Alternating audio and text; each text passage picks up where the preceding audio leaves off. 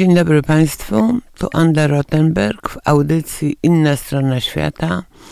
Moją gościnią dzisiaj jest Anahita Rezaj, um, Iranka, moja niegdysiejsza magistranka sprzed 8 lat. Przypomnij tytuł pracy magisterskiej. O matko, gdzie to jest? To był film, a y, teoretyczna, pisemna y, dotyczyła cenzury e, w kulturze w Iranie. No właśnie. Napisałaś ją, ale bałaś się wymieniać nazwiska różnych ludzi. A, I nie bardzo chciałaś, żeby ona się znalazła gdzieś w Iranie, ta praca, bo bałaś się, że ręka irańskiej sprawiedliwości dosięgnie cię też w Warszawie.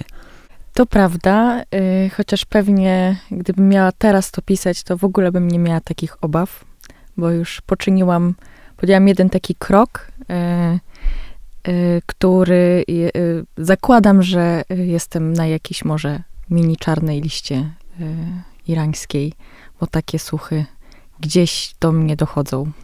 Powiedz mi, kiedy wyście wyjechali z Iranu? Bo wyjechali twoi rodzice, prawda? Tak, rodzice wyjechali 84, 5 przyjechali z, do Polski z Iranu.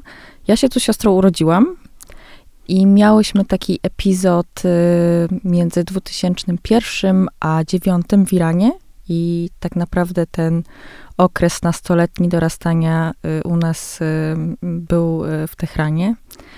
I potem w tym 20, 2009 znowu spakowaliśmy się i wróciliśmy do Polski. Nie dało się tam żyć? Nie dało się dla, mojego, dla moich rodziców, którzy już y, przeszli ścieżkę edukacyjną i rząd irański stwierdził, że nie akceptuje polskiego e, dyplomu lekarskiego specjalisty, w związku z czym mój tata przez prawie 2,5-3 lata walczył z wiatrakami, łącznie z samym ministrem zdrowia w Iranie, żeby jednak się zgodził, no bo dlaczego Polska ma być wyjątkiem e, w, na tle innych krajów europejskich i wszyscy ci lekarze mogą pracować, a on nie mógł. E, moja mama podjęła te rękawice i e, przestudiowała jeszcze raz stomatologię, bo nie chciała wracać.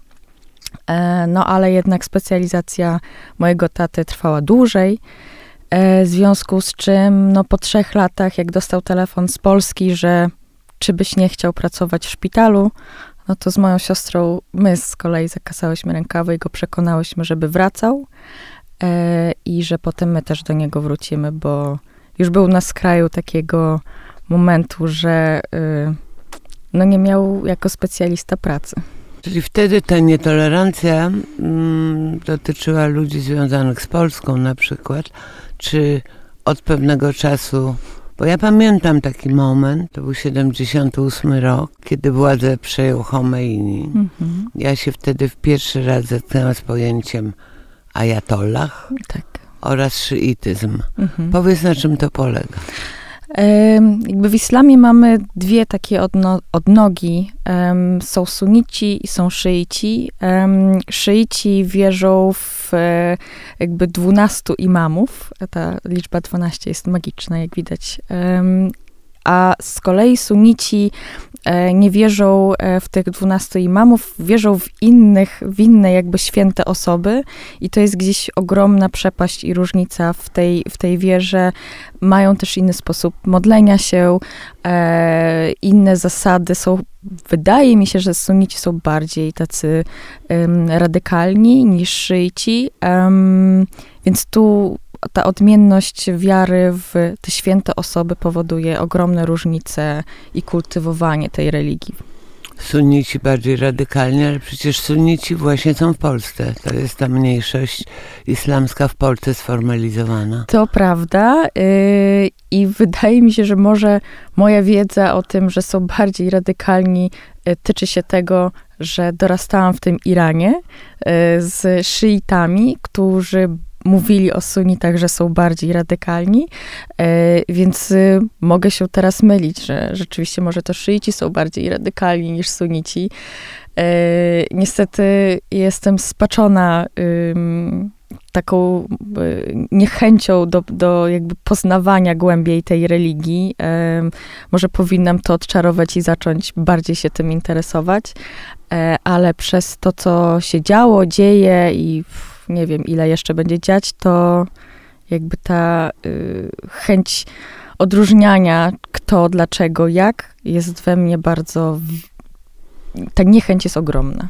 Ale to było, byłoby tak, jakby w, ramach religii chrześcijańskiej były odmiany katolicy, prawosławni, tak. protestanci. Dokładnie tak. Ten tak. rodzaj, tak? I jeszcze, i wydaje mi się, że jeszcze jest, jest wiele innych takich odnóg, e, mniej lub bardziej radykalnych tego islamu. Jakby to się nie kończy na bycie sunnitą, czy, czy wyznawać szyizm, więc to jest jeszcze więcej, myślę. No ja słyszałam takie pojęcie, ktoś powiedział chyba o Chomeinim, że jest umiarkowanym szyitą.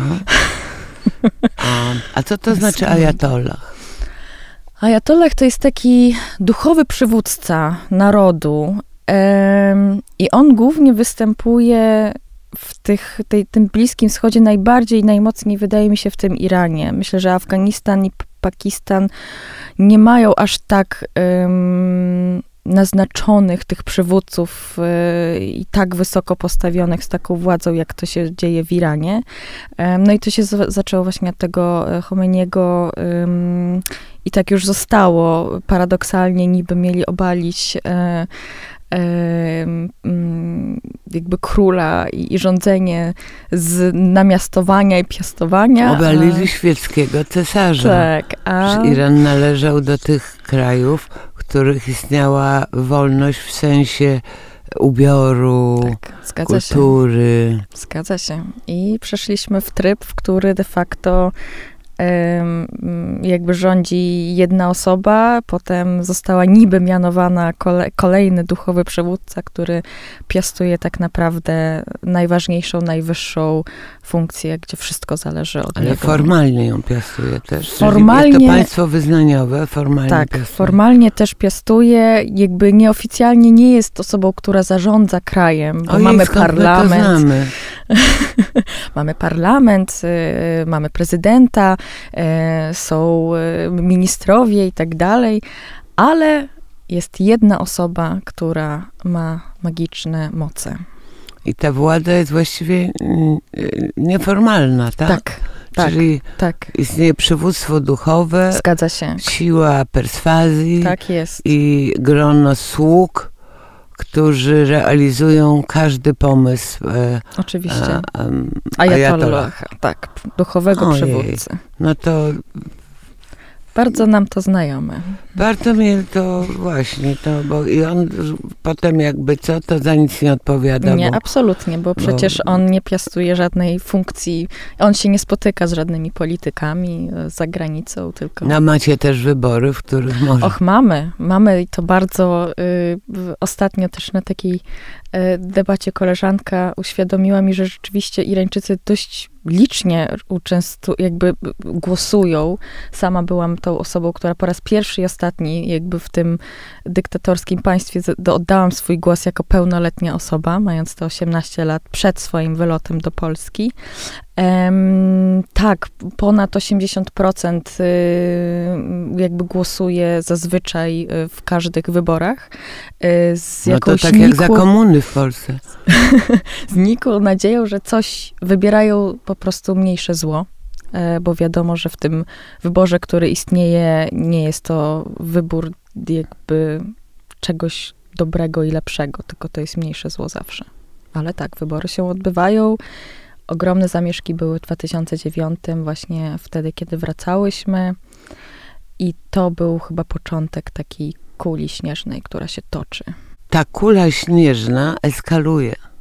To prawda. Prawda? Bo y, 20 lat temu już bardzo to ciekawe, bo ona dotyczy przede wszystkim prześladowania dotyczą kobiet. Czy ja się mylę? Głównie kobiet.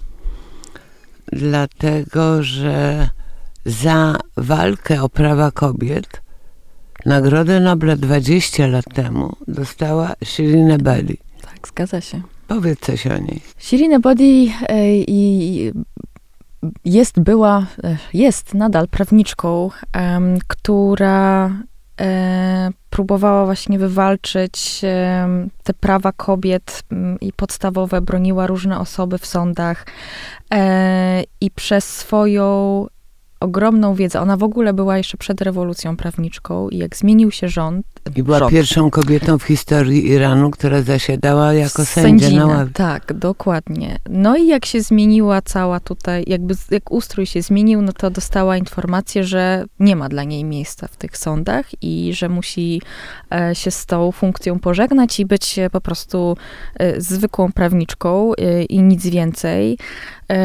Przyjęła to oczywiście. Czytałam e, ostatnio e, jej właśnie historię na ten temat i e, jakby zrozumiała od razu, że co, co ją będzie czekało w, nowym, w nowej rzeczywistości irańskiej. I potem walczyła z tym dość długo, dużo i głośno i była bardzo niekomfortowa dla władzy, w związku z czym zaczęli e, ją inwigilować do stopnia, e, w którym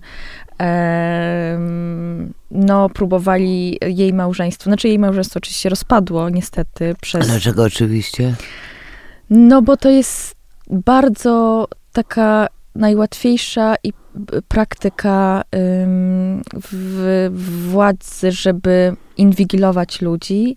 Y, I oczywiście mówię dlatego, że no doszło do takiego momentu, że y, jakby odległość i presja, którą wybiera, wywiera y, jakby ten te władze e, psychicznie wykańczają ludzi i są oczywiście takie osoby, e, które to wytrzymują, jak naj, ta y, najnowsza, że tak powiem, noblistka, e, ale jak widać się nie, się nie i z jej mężem się nie udało i, i ten związek się gdzieś tam rozpadł przez władzę.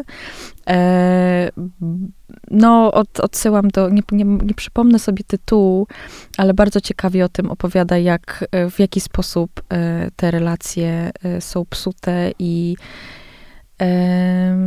no, musiała uciekać z tego Iranu. E, po prostu wyjechała i już nie wróciła e, i, i prowadzi wszystkie swoje działalności jakby w obronie praw kobiet w Iranie i nie tylko już poza tym Iranem. Podobnie jak pisarz i poeta Hoshang Ebetai. Mhm. Hushang Ebtehodź. O, przepraszam. Nic nie szkodzi. Ebtechodź. Ebtehodź. Mhm. Tak. No właśnie, jest już leciwa postać, Tak wybitny jest. pisarz, który też Tak. nie mógł uprawiać twórczości. Tak.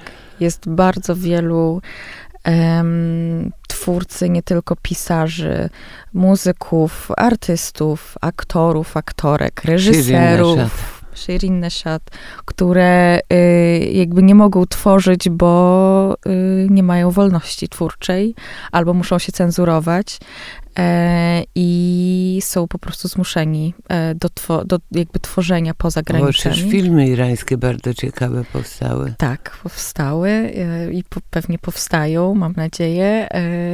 I no one są dowodem na to, że można obejść cenzurę, albo czasami są pod znakiem zapytania też dla Irańczyków, czy taki Askar Farhadi nie trzyma z władzą, bo przemyca nam, widzom irańskim, dużo informacji jego stanowiska, a robi to w Iranie i zawsze jest takie pytanie, ale czy on na pewno trzy, nie trzyma z tą władzą? I to zawsze jest taki y, dylemat, są podzielone grupy, że on jest y, na tyle y, już znanym twórcą, że nie mogą nic mu zrobić, ale są też i tacy, którym mogą niestety coś zrobić i zamykają ich, albo są w aresztach domowych i, nie mogą, jak na przykład Jafar Panahi, który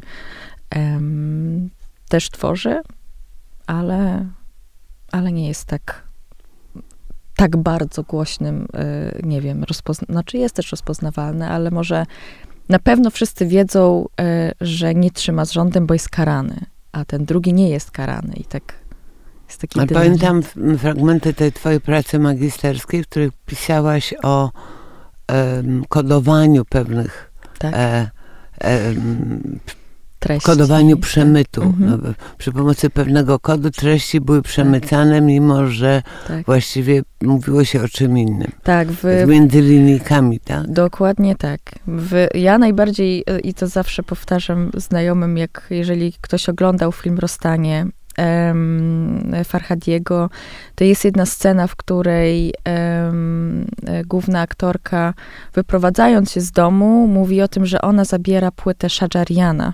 To jest Mohammad Reza Shajarian, już niestety żyjący, taki nasz perski mistrz muzyki tradycyjnej. Em, no i on ewidentnie jest postacią opozycyjną, która się nie zgadzała nigdy z władzą i e, zawsze była tą walczącą. Jeżeli aktorka mówi o tym, że zabiera tą tylko jedną płytę, to dla mnie i myślę, że dla wielu Irańczyków jest to sygnał, jakie ta kobieta ma poglądy, w sensie po której ona stoi stronie. I jakby reżyser dając taki dialog, tekst, wskazując konkretnego artystę, mówi nam też trochę, moim zdaniem, o swoim stanowisku. Więc y, to są dla mnie takie właśnie kody, które możemy sobie odczytać. To jest y, niebywałe, jak wielkiej odwagi wymaga być niepokorną kobietą w Iranie. I y, bo to jest postawienie wszystkiego na jedną kartę. I to właśnie był los, czy jest los kolejny laureatku Nagrody Nobla, czyli Nagrez Mohammadi. Tak, zgadza się. Fizyczka i działaczka na rzecz praw człowieka, wiceprezeska Defenders of Human Rights Center, irańskiej organizacji praw człowieka, na której czele stoi laureatka poprzedniej pokojowej Nagrody Nobla, czyli Shirin Ebadi. Zgadza się. A ona prawie bez przerwy siedzi w więzieniu. No tak, ona nie wychodzi z tego więzienia i ma zakaz w ogóle już od, y, jeśli się nie mylę, chyba od dwóch czy trzech lat. Też rozmowy ze swoimi dziećmi. Te dzieci już są dorosłe, ona chyba nie widziała ich od dziewięciu y, y, lat, więc nie widziała, jak dorastają. tak, ale jest niesamowicie silna i niezłomna i nawet czytałam ostatnio wywiad z jej bratem, który jest w Szwecji i y, się, że dobrze, że to ona jest w tym więzieniu, bo i daje radę psychicznie, pewnie, jeszcze trochę mam nadzieję, że wytrzyma, e, że on by na przykład nie mógł, że on by się złamał i by się poddał, a ona za każdym razem mm, mm, nie poddaje się e, żadnym tutaj naciskom władzy czy ograniczeniom ale zajmuje się nie tylko prawami kobiet, ale prawami człowieka w Iranie przecież, tak? Tak. tak. No jakby hmm. musimy też pamiętać a propos początku tej rozmowy, że nie tylko prawa, prawa kobiet jest bardzo jakby łamane, ale też e, prawa różnych mniejszości, pomimo że mają swoje reprezentacje w parlamencie, to te mniejszości też są i jest ich dość sporo, nie tylko religijnych, ale też tych etnicznych. etnicznych. Mamy Kurdów, Azerów, Arabów, e, irańskich Żydów, chrześcijan. Więc to jest też ogromne spektrum ludzi. Um, są derwisze, um, którzy też są prześladowani. Derwisze też? Tak. To bardzo ciekawe. Tak. Czy y, wiadomo, że Mahsa Amini, tak. zamordowana w więzieniu, była Kurdyjką? Tak, zgadza się. Czy to myślisz, że miało jakiś wpływ na. Myślę, że nie miało. E, po prostu była e, przypadkową osobą losową z wyłapywanki na ulicach, które się czasami zdarzają, czy nawet często tak dawno już nie byłam i nie obserwuję, że, y, że nie, nie, jestem w stanie powiedzieć, czy jest to częste, czy, rzad, czy, czy, czy tak od czasu do czasu, jak im się spodoba i mają potrzebę wystraszenia na przykład ludzi. Y, I był to absolutny przypadek, że to była y, Kurdyjka. A co było niedobrego w jej stroju, powiedz? Nic. To jest tak paradoksalne, że jak ja widziałam te zdjęcia, jak ona była ubrana w tym dniu, w tym metrze, to już naprawdę dłuższego takiego manteau, czyli z, z francuskiego długiego takiego, takiej parki by można powiedzieć, i szala ogromnego, który miała i ledwo, i naprawdę nie miała nawet jakiegoś spektakularnego makijażu. Naprawdę możemy spotkać bardziej wyzywające dziewczyny, y, które chodzą po ulicach i może, mogą siać niepokój w tej władzy, niż Masa Amini, która była naj, najzwyklej na świecie ubrana. Po prostu miała ogromnego pecha. ale przyczyniła się do czegoś ogromnego. Wiesz, ja byłam w Berlinie po jej, tuż po jej śmierci, kiedy się zaczęły demonstracje i były setki tysięcy ludzi. Ja akurat próbowałam przejechać na dworzec przez Tiergarten i to była niedobrze wybrana droga. I z jednej strony się denerwowałam, że nie zdążę, ale z drugiej byłam zachwycona postawą tak wielu ludzi, bo to były, to, to byli przecież nie tylko Irańczycy, to byli ludzie z całego świata, którzy przyjeżdżali autobusami i wychodzili na marsz. No ale nie pomogło. No nie pomogło, ale myślę, że bardzo pomogło to w głowach młodych Irańczyków w Iranie, bo oni te obrazki pomimo tego niedostępnego internetu zobaczyli i myślę, że mają w, w swoich głowach taką e, siłę, że e, ludzie z zagranicy, pomimo że wiemy, świat po prostu e, e nie daje nam spokoju i co dnia mamy różne nowe informacje, co się dzieje, więc Wiadomo, że różne tematy przychodzą i odchodzą, zapominamy, ale myślę, że ten moment, ten rok takiego, tej aktywności na świecie. Tak, to było rok temu mniej więcej. Dokładnie, to, to na pewno zostaje w tych młodych.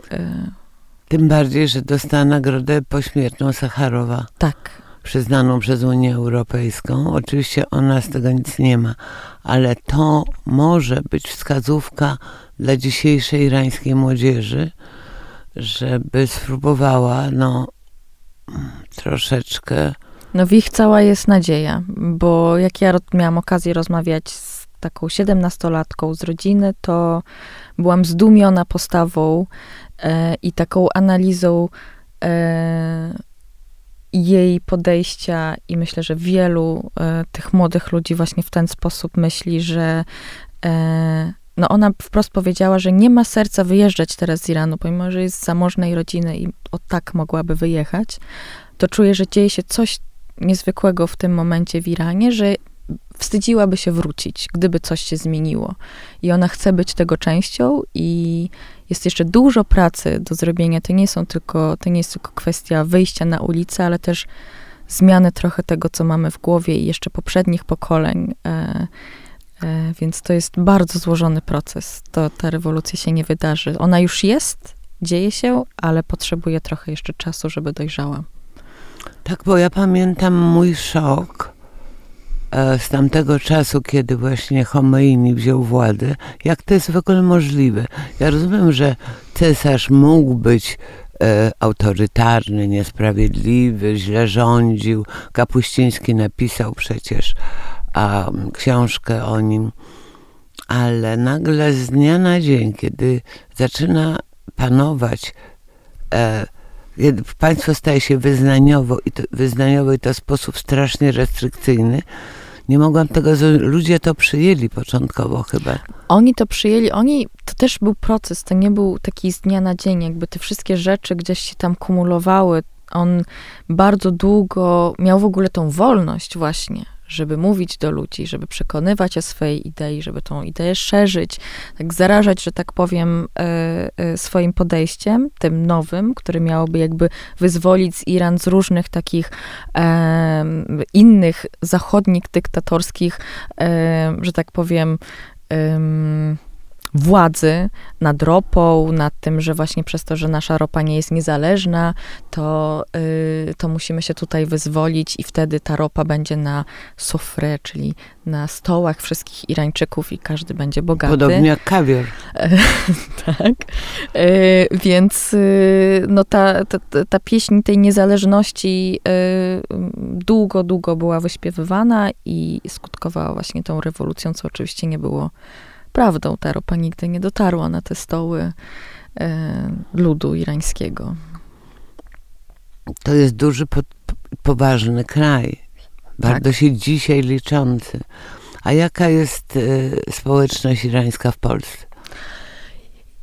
Muszę powiedzieć, że wydaje mi się, że się powiększa, bo nasze na przykład relacje z naszą taką rodziną, to nazywamy, ich jest tak bym w głowie policzyła 50 osób, łącznie z ich dzieciami i, i tak dalej, ale jest ich na pewno o wiele więcej. E, widzę to chodząc na różne festiwale filmowe i wydarzenia, jeśli są jakieś irańskie, jak dużo jest tych um, Irańczyków, których ja niestety w ogóle już nie znam e, i nie mam z nimi takiego e, kontaktu. Są różne grupy takie wspierające, ale bardziej bym powiedziała, w przestrzeni wirtualnej.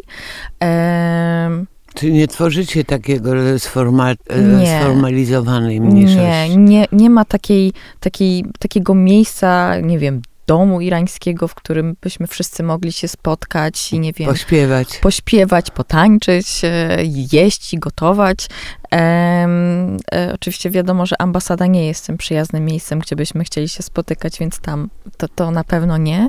E, więc poza tym miejscem ja nic, e, przez to, że może zamknęliśmy się w swoim gronie tych starych Irańczyków, którzy przyjechali w tym 84, 5 i niektórzy ciut wcześniej, to jakby kontynuujemy te relacje, a te nowe pokolenie jakby zawiązało się, e, pewnie są po prostu mniejsze grupki ludzi, którzy się trzymają razem. I zastanawiałam się nad tym, dlaczego tak jest i czemu, czy to wynika z jakiejś takiej nieufności. Ja, ja mam taką, taką refleksję, że my... Boją się, mają wbudowany lęk. Tak, że boimy się siebie nawzajem. W takim sensie, że ten rząd spowodował coś takiego, że nie wiemy do końca, po czyjej jesteś stronie. I dopóki jakby... Rząd irański i polski też? nie. A czy... no ale no. Czy w grupie granica, to znaczy, tak. czy przez ten mur granicę białoruską też przecież tak, e, przenikają Irańczycy, to którzy są, mają, tak. są zagrożeni. Tak, tak, tak. E, z, um, to wtedy tak, to, wiado, to wiemy, że, że to na pewno nie jest osoba, która jest po stronie rządowej, ale jeżeli ktoś przyjeżdża od tak e, i z dużą na przykład ilością pieniędzy, to jest, to jest straszne, że to mówię, ale tak mój mózg czasami tak działa, że trzy razy że się zastanawia, że skąd on w ogóle, bo mamy, przez to, że mamy rodziny i widzimy, że chcą ci młodzi ludzie wyjechać, ale barierą są przede wszystkim na przykład finanse. E, bo z kasą wszystko się da zrobić w tym Iranie. Naprawdę. Można wieść fantastyczne życie i zwiedzić cały świat. Bez problemu e, wizowego w ogóle. E, no ale i właśnie wtedy, jak przyjeżdża ktoś, kto ma jakiś ogrom może zaoszczędził, miał, nie wiem, spadek, zarobił w porządku, wszystko jest ok, ale przez, ten, przez to, co się dzieje, przez ten cały chory system, jakby ja mówię o sobie, bo nie wiem jak reszta, to mam takie spaczoną myśl, ale skąd ty to masz? W sensie jakby musisz mieć jakieś powiązania z rządem, żeby tyle zarabiać i tak w taki sposób na luzaku sobie przyjechać do Europy. No, mamy też e, bardzo wypasione samochody mm, z rejestracją ukraińską. To prawda. I mm, wiemy, że mieszkają w bardzo drogich mieszkaniach. Niektórzy, nie, jedni walczą, tak. a inni. Mm, jest bardzo podobna sytuacja. No. Ale nie jesteśmy w stanie my, Polacy, tak. tego skontrolować i myślę, że nawet nie powinniśmy. Ludzie mają różne powody do tak. ucieczki, bo być może bardzo dobrze sytuowana osoba jednak a miała konflikt tak. a, z władzami i wybrała jednak mniejsze zło. Tak. Mm, tak samo jak to się działo z Rosjanami, z oligarchami rosyjskimi, których potrafiła służby rosyjskie dopaść również w Anglii, mhm. prawda? Tak. Albo nie zdążyły uciec i są w łagrach osadzone. Nigdy nie wiadomo, są bardzo bogaci ludzie, ale jednak czym się narazili. Nie chcę być adwokatką diabła. To nie o to chodzi, ale... Ale absolutna racja. E, to jest bardzo ciekawe, czyli ty tutaj, bo no, są te organizacje szyickie, masz, macie tak. swoich, e, że się tak wyrażę, e, reprezentantów religijnych. Jest muzułmańska gmina wyznaniowa w Warszawie. A ko, jakoś kontaktujecie się? Ja jestem e, z, z ateistką i jakby moi rodzice w ogóle w moim domu jakby ta religia jest prawie zerowa, e, więc e, tak jak mówiłam na początku, w ogóle nie mam styczności z tą społecznością muzułmańską. Jak już ją miałam, to miałam ją w Iranie, przez to, że moja babcia jest bardzo religijną osobą. Yy, nawet się nauczyłam modlić i się modliłam przez jakiś czas. Ale, ale wszyscy się modlicie podobnie, czy jednak odmiana szyici się modlą tak, inaczej? Tak, jakby tak. Sunici, oni w postawie się modlą z założonymi rękami przy klatce piersiowej, a szyici mają opuszczone ręce wzdłuż jakby ciała. Ale i, a cała reszta, na dywanika? Tak, cała reszta jest, jest e, identyczna. Jakby tutaj nie, nie, ma, nie ma różnic. Można sobie jakieś dodatki tam I te między... surmy się też czyta. Tak, czasami jakieś te dodatki, niuanse są różne i można sobie odejmować, dodawać, to już jest wedle im bardziej pewnie chcesz coś od Boga, jesteś bardziej religijny, to tym dłużej trwa ta modlitwa, a im jesteś tam może młodszy i chcesz tylko zaliczyć, bo żeby zaliczyć, to najkrótsza Bardzo droga. ciekawy przykład jest w filmie Agnieszki Holland Zielona Granica na samym początku, gdzie starszy E, uciekinier się modli mhm. na dywaniku, a młodszy mu przerywa tak. i mówi, potrzebuje powerbank. Tak, tak, tak, tak, tak, tak. Działam, tak. No masz e, dziecko? Tak, mam córkę trzyletnią. I jesteś w związku nie z Irańczykiem. Nie, jestem w związku z Polakiem e, i trochę nie wyobrażałam sobie, że bym się związała z Irańczykiem, szczerze powiedziawszy. E, i tak. Y, bo też czuję się, że jestem Polką, pomimo że y, nie mam korzeni polskich, ale urodziłam się tutaj nad Wisłą, y, to też większość swojego czasu i życia spędziłam jednak w Polsce. Jakby ten wycinek 8-9-letni to jest dość mało w tym też moim małym wieku 33 lata ale jednak y, nawet lepiej po polsku mówię, czasami mi się wydaje, niż po persku. Gdybym chciała teraz mówić o swojej pracy, w ogóle o takiej rutynie i tak dalej, to musiałabym wpleć polski język, więc ym, tak, z Polakiem i, yy, i właśnie nie, nie, nie widziałabym się w związku z Irańczykiem. A nie zaczepiają cię na ulicy mówiąc... Yy bo wyglądasz no, no po irańsku. Tak, no. tak. No, nawet, no, szczególnie włosy. Tak, nawet, Przepiękne. nawet y, nie tylko y, y, różne, różne narodowości miałam i byłam Żydówką, Żydówką, Arabką. tak, Arabką, Cyganką, Romką. Ale tak. nie są bardzo agresywne nie. te zaczepki? Nie. nie, w ogóle ich nie ma. No jakby kiedyś były, wydaje mi się, e, bardziej, a teraz nawet jak są, to ja bardzo z uśmiechem staram się je traktować i przyjęłam taką taktykę i praktykę, że jeżeli ktoś mi się bardzo patrzy i przygląda, to ja równie patrzę się głęboko w oczy i bardzo szeroko się uśmiecham yy, i ta osoba się onieśmiela i przestaje się na mnie patrzeć. Yy, I nie odbieram to źle, w sensie jakby nie chcę przy, przyjąć jakiejś, staram się nie nakręcać i być bardziej pozytywna i zapraszająca nawet, niż odpychająca, żeby ta druga osoba nie czuła się, że ja tutaj jestem jakimś wrogiem, tylko po prostu jestem człowiekiem z innym kolorem włosów i oczu. Tyle. A wyobrażasz sobie, że przyjdzie taki dzień, że wylądujesz w Teheranie z odkrytymi włosami Oj, tak. i, i w tej neo, w tym neonowo-zielonym swetrze? Oj tak, totalnie jakby czuję, że to się to wydarzy.